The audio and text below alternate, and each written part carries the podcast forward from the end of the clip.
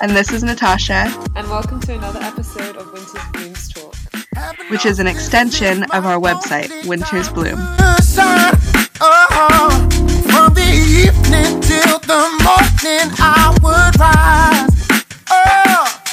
Father said, be sure to let go of your pride. For the Hey, um, welcome to another episode of Winter's Blooms Talks. Um, Sophia had the idea for this one um, to record something for International Women's Day, which is Sunday, March 8th. And we were going back and forth, and we really wanted to dedicate this episode to our moms and to motherhood. Um, so, to kick us off, Sophia, can you share with us who your mom is? Yes, with pleasure. Um, my mom is originally from the Gambia. Um, she is a fitness, um, or I don't know. See this question. Sorry, this is like already sidetracking quite early on in the podcast. but when people are like, like, I do you know like that phrasing of the question, who is she? I always think in my head like who is she and what she does are different things. But to tell you a bit about what she does as well, um, she is a fitness instruct- instructor. She does um, she teaches mainly Afrobeats and Zumba. She's a very fiery person, very outspoken. Um, she is, I think, quite humble, um, and is quite religious as well. I would say, um, yeah. I guess yeah. That that's my brief introduction. Um, would you like to introduce your mum for us, Natasha? Um, yeah, sure. So my mom is originally from the Philippines, um, but she kind of had um, a very unconventional upbringing. I guess most people have an unconventional upbringing. Like, what does it even mean to have a conventional upbringing? Um, but so yeah, she was born in the Philippines, um, right outside of Manila, and her dad um, was an engineer for the Philippine Army. I'm pretty sure. Um, but so she ended up traveling a lot when she was younger. Um, they traveled a lot through Asia and a lot through Europe because, um, yeah, actually, I'm not exactly sure why, but something to do with the fact that he was an engineer. I should probably learn more about our family history. But anyway, um, she was an artist and um, also a Buddhist practitioner and teacher. Um, so in our town in California, she started this Buddhist sangha, which is just kind of like a gathering um, for people who practice Buddhism, and um, and it's interesting because her artwork and her spirituality were pretty pretty heavily interwoven, and we always used to make fun of her because um, her the titles that she would use for her paintings were so long, like they were quite a mouthful. Um, but now that I go back and I'm reading the title of her paintings, they're very um, they're very contemplative and very spiritual, and, and I can see a little bit more now, understanding a little bit more about Buddhism, where that was coming from. Um, but yeah, she yeah she was really into fashion and just really into the pleasures of life. Um, and yeah, that's kind of my mom in a nutshell. Um, yeah, I, I wanted to ask you, Sophia, a little bit more about how your mom came to the UK because I've heard this story in bits and pieces, um, but I was wondering if, if you wanted to share that story with us here. Yeah, of course. I was also going to say I've also heard it in bits and pieces, and I feel like it changes a bit every time. Or not in changes, there's like more detail added, and they're usually like crucial pieces of detail that my mom's like, "Oh, I thought I told you that last time," and I'm like, "No, you didn't."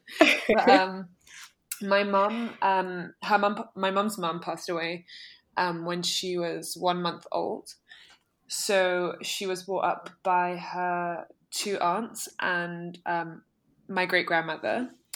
And her dad um he didn't like disown her but he basically essentially didn't take responsibility for her. So she like didn't really know her dad growing up um until about the age of like seven or eight and when she tried to make contact with him um he didn't really seem interested so she's always told me that from a really young age she, um her like goal in life has just been to educate herself and to better her position in life. She came from quite a poor family growing up. Um, so for her coming to the UK was meant to be a means of for her to get education and to to better her life as well as gain the skills that she felt was necessary to go back to the Gambia and help it develop, which was, um, in her opinion, through the uh, the tourist tourism industry. So she came to the UK. Oh, this is really bad. I can't remember the year. I want to say in the early 1990s. Um, and originally, she told me that she applied to be a, a fruit picker. Um, yeah, back then, well, to, to, to date, the Gambia is still part of the Commonwealth, but back then it was much easier to just get a visa and come over. So she just literally bought her plane ticket, and she said that when she like arrived in um, a London airport, they granted a visa there and then. But because she was too skinny, they said that she wasn't the right build for picking fruit. So I think she ended up like becoming a cleaner, and then um, at the time was just like living with uh, a relative, um, a Gambian relative who already had moved to the UK. And she just lived with them and worked as a cleaner to save money until she could enroll into an evening GCSE course, which is um, equivalent of secondary school or high school education, uh, because she hadn't received that in the Gambia. I think in the Gambia, to date, it's only primary school education that's free, and then secondary school you kind of have to to pay like a a basic fee, which her family couldn't afford to pay. So, yeah, she studied, did her GCSEs, um, then eventually did her A levels, and then um, enrolled for university, and she studied all the way up to her master's level. Um, and during that time, she was working, I think something like three jobs. And I remember actually the like my younger years, um, which is when she was still studying for her masters. She would like wake up at like four five in the morning, go and like clean some offices, come back, make me breakfast, um, and I would be with my older half half sister who is fully Gambian. Um, she would leave us and then my older sister would walk me to school or like drop me off. Um, my mum would go to university. Then she would come back, pick me up from school, drop me home, give me something to eat, and then go and do another job. And yeah, so I remember like the first five years of my life of her. She was there, but I just remember her also just kind of being busy a lot of that time. Um, so yeah sorry that kind of went into a whole tangent. The question was just how did she come to the uk um, but the story yeah the story can could go on for like another another 10 minutes. So i think i'll i'll leave it there. Eventually basically oh yeah that, i thought this is important to add. So the rules back then for gaining um, a settled uh, status if you weren't like a refugee and you were just like an economic uh, migrant was that you had to stay in the uk 10 years which ironically you had to stay in the UK 10 years illegally. so um, I think those first 10 years for her was also quite difficult, just in terms of the um, insecurity of her status in the in the UK. Um, so yeah, eventually after 10 years passed, even though, for example, I was born and I was a British citizen, it, it doesn't work that she automatically is entitled to citizenship so yeah, after ten years, she was granted um, British citizenship, and yeah, I think that's a good place to end for now. well, thank you for sharing that. Yeah, I remember it's it's cool to hear that in in one whole story because I know I've I've heard little bits and pieces of it. Yeah. Um, but yeah, you know, as you were as you were talking about your mom's story, I realized I don't I don't know like more of the of the technical or logistical aspects of my mom's like how she came to be in the US. Like I know mm. they traveled a lot. Like they were based in the Philippines, but they traveled a lot. And I think when she was in high school, um, they had to flee the Philippines because um, Marcos had instituted martial law, and I think it just wasn't safe for them to be there. So um, she actually went to high school in Guam, um, and spent, I think, all of her high school years there. Um, and then I know, I know that the U.S. and the Philippines have like, um, they just have um, like a really, or they've had they've had a relationship where it's it's somewhat easy for Filipinos to come over to the US. I think it's getting more challenging now under the current administration. Um, but yeah, so I think they they had pretty fluid entry into the US. I know I've seen my mom's naturalization documents, um, but I don't know that story. So that's something that I should ask my auntie or my tita or something. Um, mm. But yeah, eventually she came over to the US. I know that she studied here. She got a master's in fine art.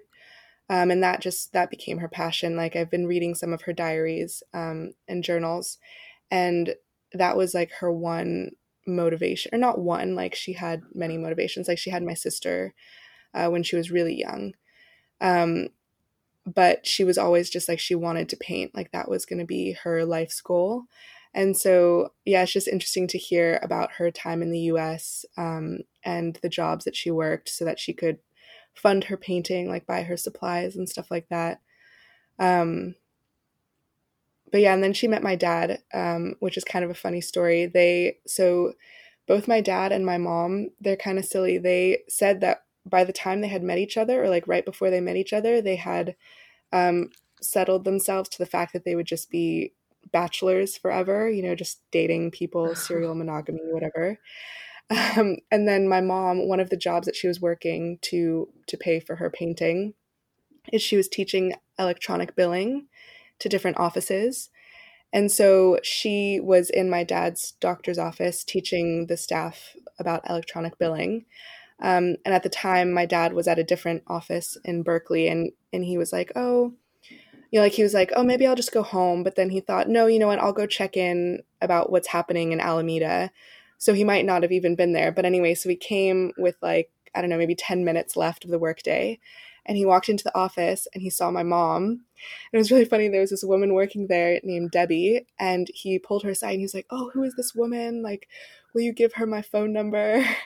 and um, so, yeah, then that was just kind of like the end of that story. They got together and yeah, but anyway, that's not that's not strictly just about my mom, but that's about how we got here, I guess.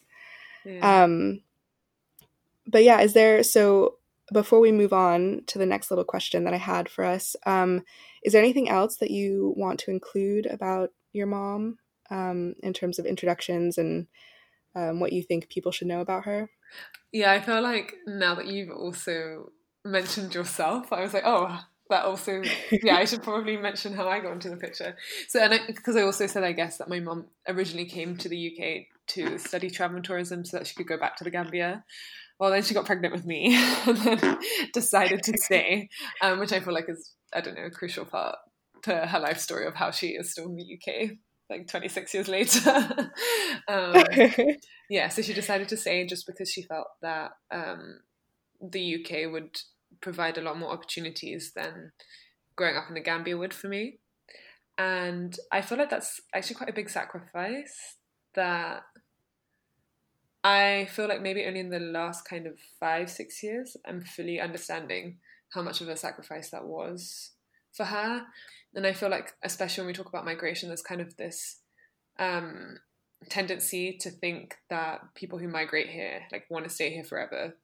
Like in the whether that's the US, the UK or just Europe in general that like their their goal is to just come here and stay here forever because we're that amazing which actually I don't I don't think is the case for I would say a substantial amount of migrants um yeah just from like people that I spoke to when I was living in Sicily and also from speaking to my mom and I think that's something that I forget as well sometimes that she literally gave up everything she knew just to be here for me and for my benefit um, yeah. yeah, it's interesting that you bring that up because um, you know, my mom my mom spent a lot of time in many different cultures. So in many ways she um, she identified with the Filipino culture, but in many ways she was just kind of like one of those. I think there's a term for it, like third culture kid or something, yeah. or I can't remember what it is, but basically that like you just grow up in all these different cultures. But it's interesting that you mentioned that because um, in the last two or three years of her life. I think I remember occasionally she would she would say that she really missed the Philippines. Like there were just certain aspects of the culture that she really missed, and she didn't go back very often throughout her life. Because a lot of her family was here in the U.S. Like a lot of us just moved here, but um, but yeah, it's it's interesting. Like I think like what you're saying that we just we just assume that people want to be here, and that's true in some cases. But there is a lot that you know there is an empty space, like a life unlived that mm-hmm. um, that they had to give up when they chose to stay here. Um, but I think that somewhat transitions into my next question is um, you know, I, I, was wondering if you had any wise words or little anecdotes that um, that you hold with you that your mom has given you. Um, yeah. Yeah, actually, when you said this, I thought back to. I thought this was a cheeky plug-in as well, but I thought back to um, a chapter that I had written in my book, Conversations at Crossroad, and it's a chapter that's literally entitled "Advice from Mama," um, and one of the oh. main ones, yeah, which she continuously tells me, um, is it's a I don't know if it's specifically I wouldn't want to say Gambian, but maybe just generally West African. Anyway, it it's doesn't matter. It's a proverb that she um, that her great grandma used to tell her growing up, and in the broken English, it is it goes um, what a oh my gosh wow I'm gonna embarrass myself my accent, but it's fine. Water wede for you no go run past you, which means literally like the river or the water which is for you will not flow past you. And I really like this, and I try to to remember it in those moments of uh, like disappointment or what's the word I guess of possession. I feel in terms of wanting things to come out the way I imagined it or envisioned. But yeah, it's just a, a reminder that we shouldn't like hurry to arrive to our destination and that whatever is meant to be for us will reach us in one way or another. So I think that's a my mom's golden piece of advice, which she she tells everyone, but me a lot especially. How about you? Um, yeah, I remember. So when you mentioned your book, and you should all go get it. It's available on Amazon. It's really good. Um, I remember reading that chapter, um, and I really like that piece of advice, that little um, tidbit. Yeah. Um, but yeah, I think one of the one of the things that I remember my mom saying a lot to me when I was younger, and um, and I think it's it stayed with me and it's come back particularly now. But she would always say that like I had a really good gut feeling. I don't I don't think she actually used the word intuition, but she would always say, you know, like don't forget to just like, you know, you have this really good gut feeling, like just remember to trust it. And I think when I was younger at the time, I didn't I didn't real like I I I kind of took pride in that because I was like, oh, you know, it's like praise from your parents. Mm. Um, but I didn't really understand what that meant. And, you know, I think, I mean, I won't generalize it onto all women, um, but I feel that you know, trusting your intuition and trusting your gut is something that I feel I at least was kind of trained out of. Um, like it's so easy to convince yourself that something's not happening, even if your gut is telling you that it is. Yeah. Um, but yeah, I've been revisiting that a lot recently and and trying to remember, um, you know, yeah, just to hold that in moments where I feel like a little bit of like, oh, this this doesn't feel right, or maybe like, oh yeah, this feels right. Like let me follow this. Um, yeah, so um, I was just wondering if you had any other little tidbits that you wanted to share with us um, that you value that your mom has given you. Yeah, so there's this another proverb. My mom is literally like a book of proverbs. I joke with her and I tell her that I actually want to write like a book of proverbs um, because she literally loves just spilling them out, especially when we're getting to arguments. But anyway, um, this one is again in broken English. It goes, if you know sabi you to go, you know usar you come out, um, which translates, if you don't know where you're going, at least know where you come from. And I feel like this is something that she has successfully kind of imbued in all her kids, um, which is the sense of like our roots and returning to our roots and understanding our ancestor and our heritage. And it's something that I'm really thankful for, um, just because I grew up in a mixed race household and living in London, um, I feel like the the multiple layers of identity that I have has always been a bit of a struggle for me in different ways and at different points of my life. But to have that grounding and that root, to know that I'm not like lost and that I do have a heritage and a rich one that I can draw from and reconnect to, I think has helped me a lot in my life. Um, and it's made me more confident and to feel part of something bigger than myself, which we've talked about a bit on our blog um, about being individualistic and living in societies which tend to emphasize being an individual over being part of a community or something bigger. Um, so, yeah, I really value that life lesson that she has taught me and my sisters. Yeah, it's interesting that you say that because I think, you know, I can't I can't necessarily trace this back to a certain saying that my mom would say or like a story that she would tell us necessarily, but um she and I think I can't remember which one, but I think we do talk about this in um, a blog post. I'll have to track that down. But um, she was very like in many ways she was very individualistic. Like she knew what she wanted, and she kind of she loved to dress up and and stuff like that. Um, but she was also very committed to family and to the communal. And I think, um, you know, you mentioned like growing up in a mixed race household and and having these layered identities, and I think that's something that that's part of the reason why we we have such a deep connection is because I think we both kind of have mm-hmm. those those like questions about um, our identities and stuff like that, and that's something that we explore a lot.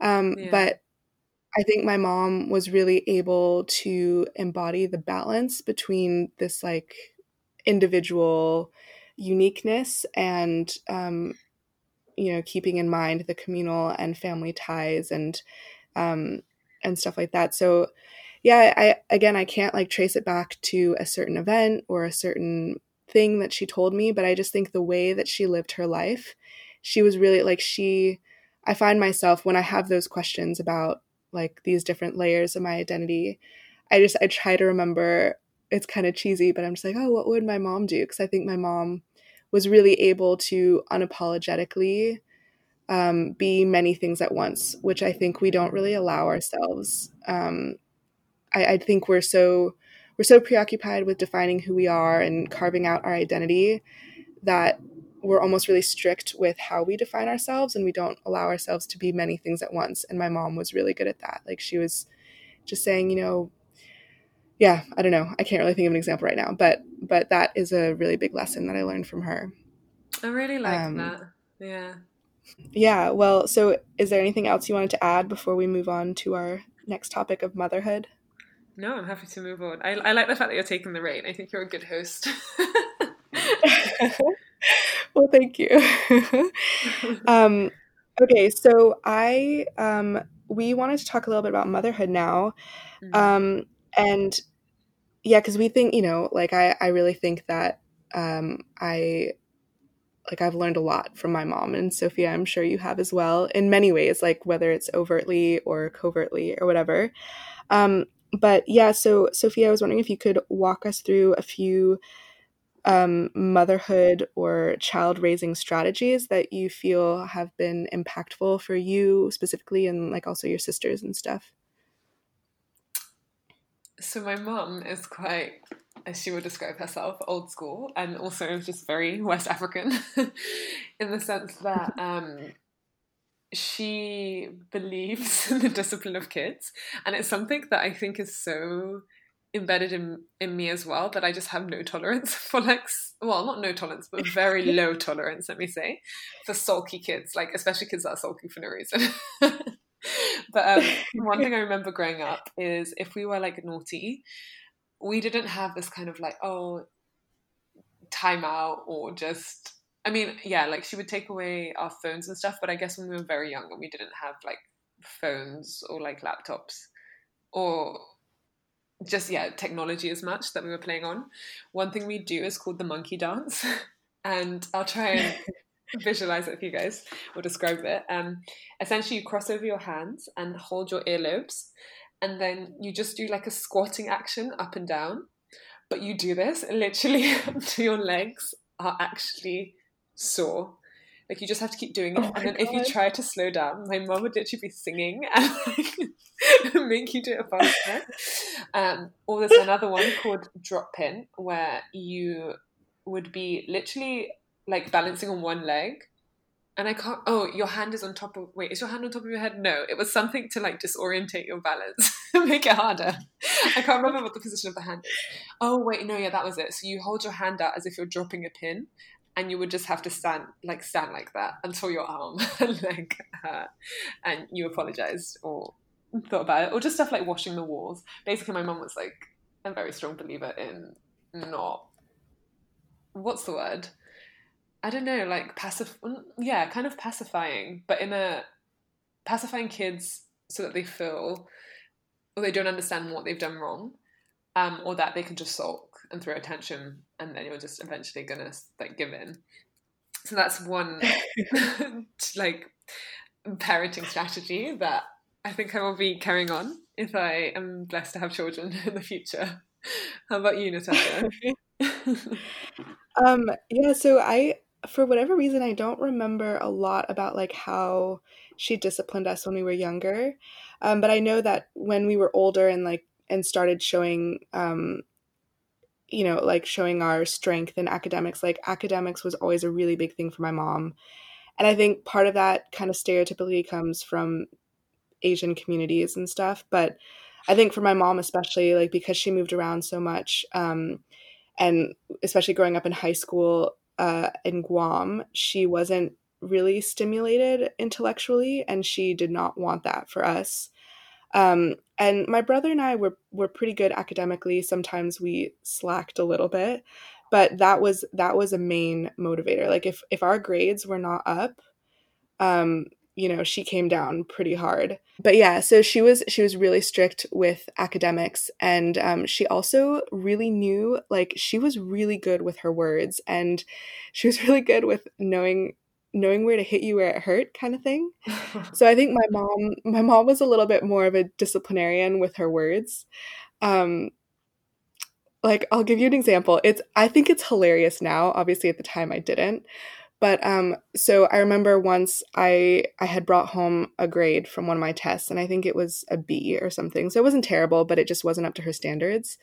Um, and so I was doing my homework at the dining room table and my mom walked into the kitchen and she knew that I could hear her. Like it wasn't an accident.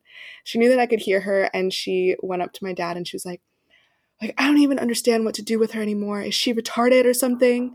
And just was like yelling that and just making such a big deal out of it. And I was like, "Oh my god." I don't think I said anything because I think she was just in in such an angry state at my grade that I just knew I shouldn't say anything at that point.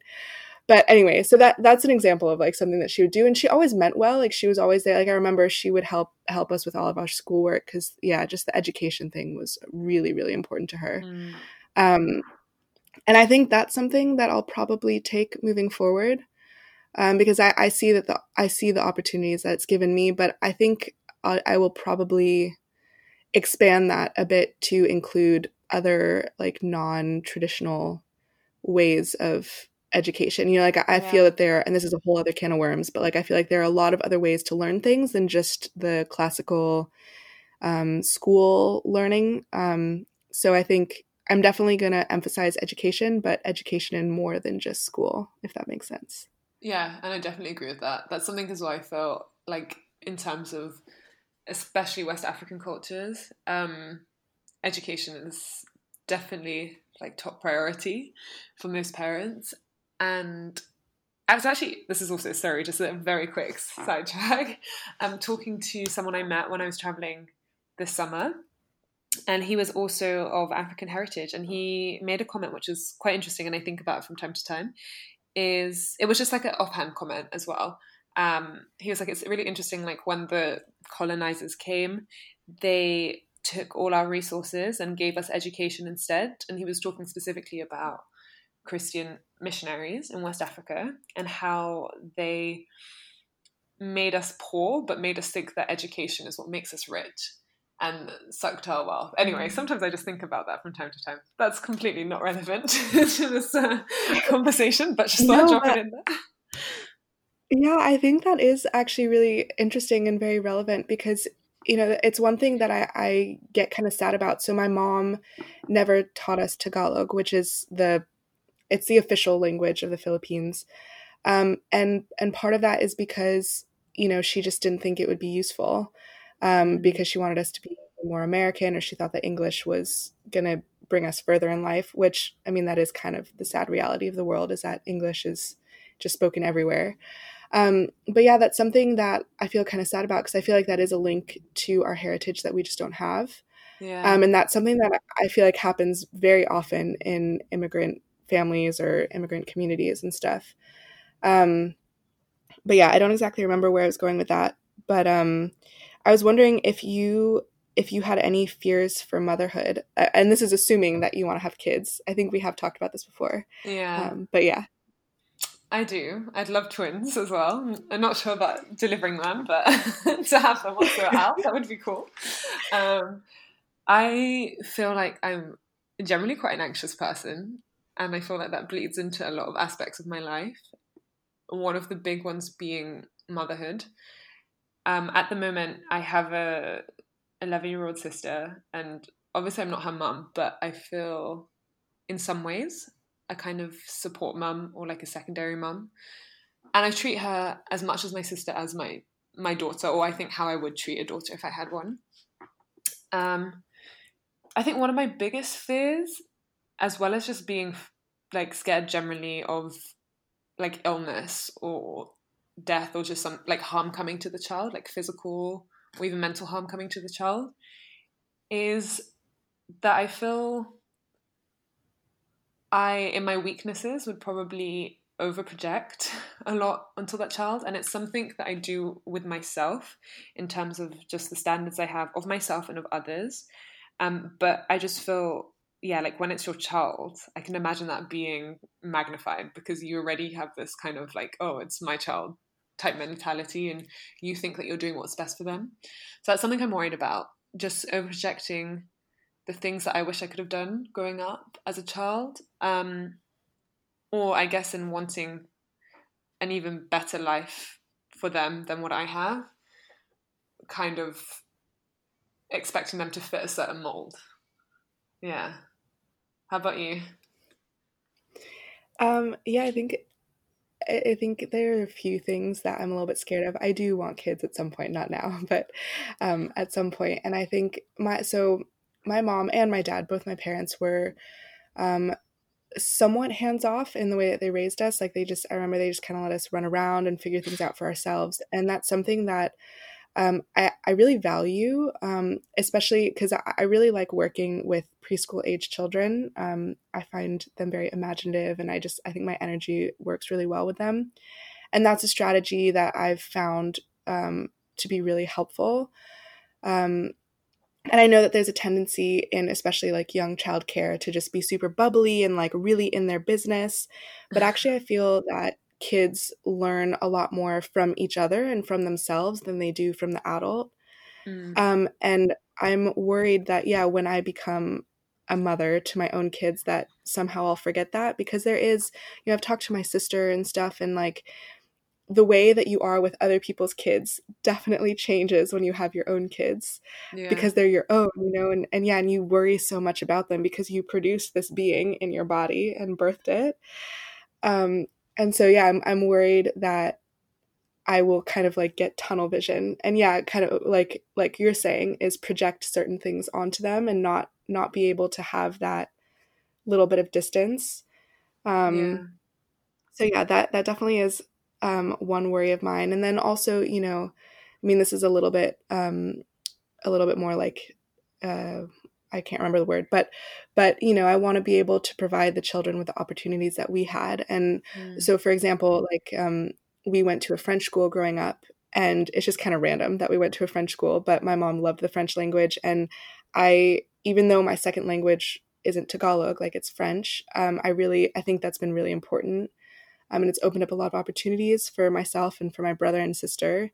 Yeah. Um, and so I'd like to be able to provide my children with that kind of upbringing, at least learning one or two other languages in addition to English because I think in the US that's not that's not very common. Not very many people learn a second language in the US. I don't know if it's the same in the UK, but I thought that was No, really valuable. The English have a really bad reputation for languages. Um, it almost kind of because obviously I've I've grown up in a household where there's at least four different languages um, that we speak amongst ourselves, and it just seems so normal that when people get surprised at me learning or like having studied like Latin or Italian at university, which to me isn't even uh, not to like belittle it or to say it's insignificant, but it's just like whoa, like languages, like it's just such a it's seen as such a rarity in the UK. I guess because we just believe that English is spoken everywhere and we don't really need to put in the effort to learn other languages. so yeah, it's not that common here either. Yeah, which is like a whole other level of whatever colonialism or whatever you want to say, Yeah. and, and it- that is a whole other discussion too, which maybe we should have on this podcast. But Uh, you know what? From this Um, this um, conversation so far, I've already like had loads of splinters um, of different conversations that we could have for the future. yeah, yeah, well, we'll definitely revisit some of those conversations. yeah. Um, but yeah, are there? So I guess one of my last questions before we just kind of splinter off into whatever last things you want to say is, um, what are some things that from you know that you've observed that your mom did when you were growing up? What are some things that you want to carry with you as you know when you go into motherhood, and what are some things that you want to leave behind? I think the main thing that she's taught me and shown me since I can remember is the power of like resilience and hope. I think my mum is literally the person who who believes that hope like never ever dies and that as long as you have like even the smallest ounce of hope you can do whatever you want to do um and I think just both from hearing the stories uh, of how growing up in the Gambia, especially, but then the continued struggle to come here and how humble she is with the life that she lives now, even though it isn't by any means in well, not by any means, by UK means, um, like a luxurious lifestyle or anything like that. Just how she's been able to to get to where she is now because of her resilience and that hope that she carries with her. Um, so yeah, that's something I would definitely like to take with me. In terms of things that I wouldn't, um, hmm, I think, and I don't like blame my mum for this at all, um, but I think part of her getting to where she has gone to has meant that she has had to hustle a lot. And some of my earliest memories growing up, as I said, was her not really being there. Um, not because she didn't want to, but I guess because she didn't have the luxury of, you know, um, not working in the spare time that she had. So I think being, but again, that has also made me independent. So I'm kind of like torn about that one. But yeah, um, that would be one of the things, just being there for I feel like the more formative years, like the emotionally formative years um, of my children's lives, and I guess the the other flip side to her resilience and her hopefulness is sometimes not being able to understand and accept my weakness. Um, and I think that again comes from her own life experiences and what she's had to go through. That you know, like for me, university stress or just smaller life stress seem she doesn't understand why I can't deal with it with more resilience. So I think always trying to be more open minded and to understand things from my kid's perspective, um, which I feel like at some point we, we definitely probably clash. But yeah, just trying to do that. I guess those are the two things. How about you? Nice. Um, yeah, I think, and I think um, I've kind of mentioned this before in this podcast, but one of the really big things that I do want to carry with me is that, um, you know, that kind of more hands-off approach. Um, like I, I, yeah, I don't want to project things onto my kids, and and but the thing about that is that my mom, my mom knew when to insert herself. And I think that she also had a very strong intuition about that. Um, and that's something that I want to carry with me. And I don't necessarily think that's something that I can like learn necessarily. Like, I think it's more just, yeah, like retraining yourself um, in terms of your intuition. Like, so for example, or I'll give you an example. Um, when I was younger, I had an eating disorder, and my mom knew when it was happening. So, so basically, I was at a, a summer camp.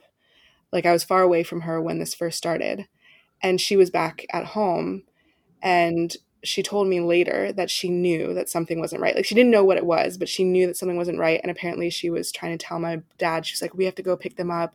Something's not right. Like I just know something's not right.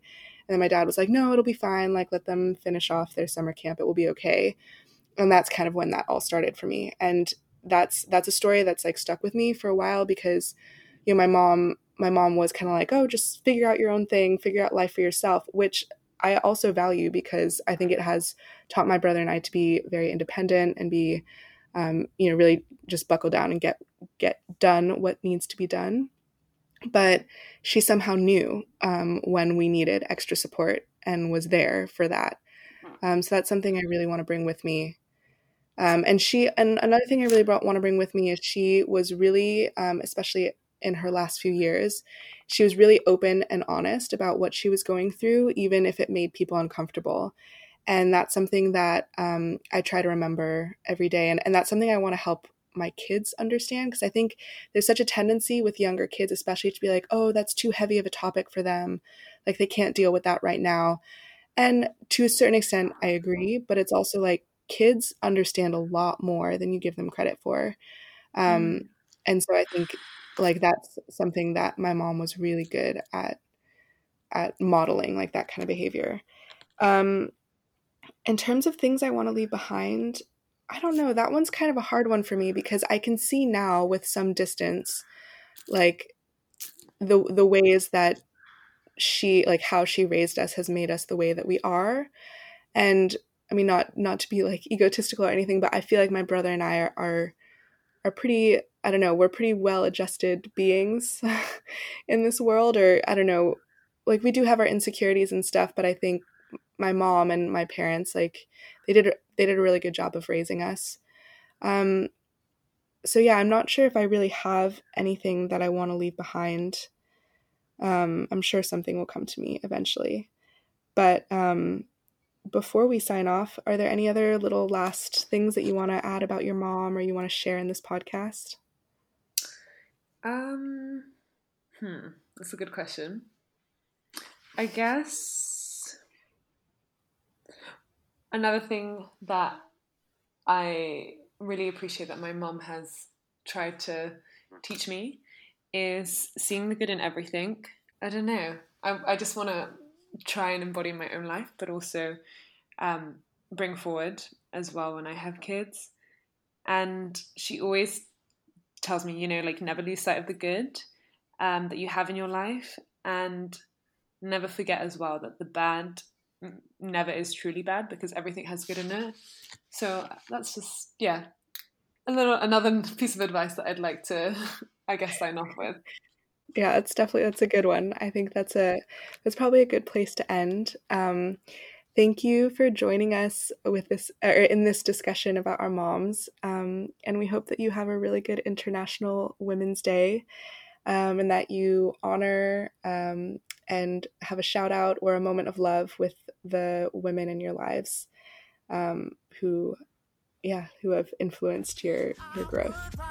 Um, but yeah, thank you so much. Thank you. Bye. bye bye for the earth is only fertile when you cry. See, now I know I'll tell you, said your happiness will come with time. And living in the past will only spoil your mind. So even when you're long, even when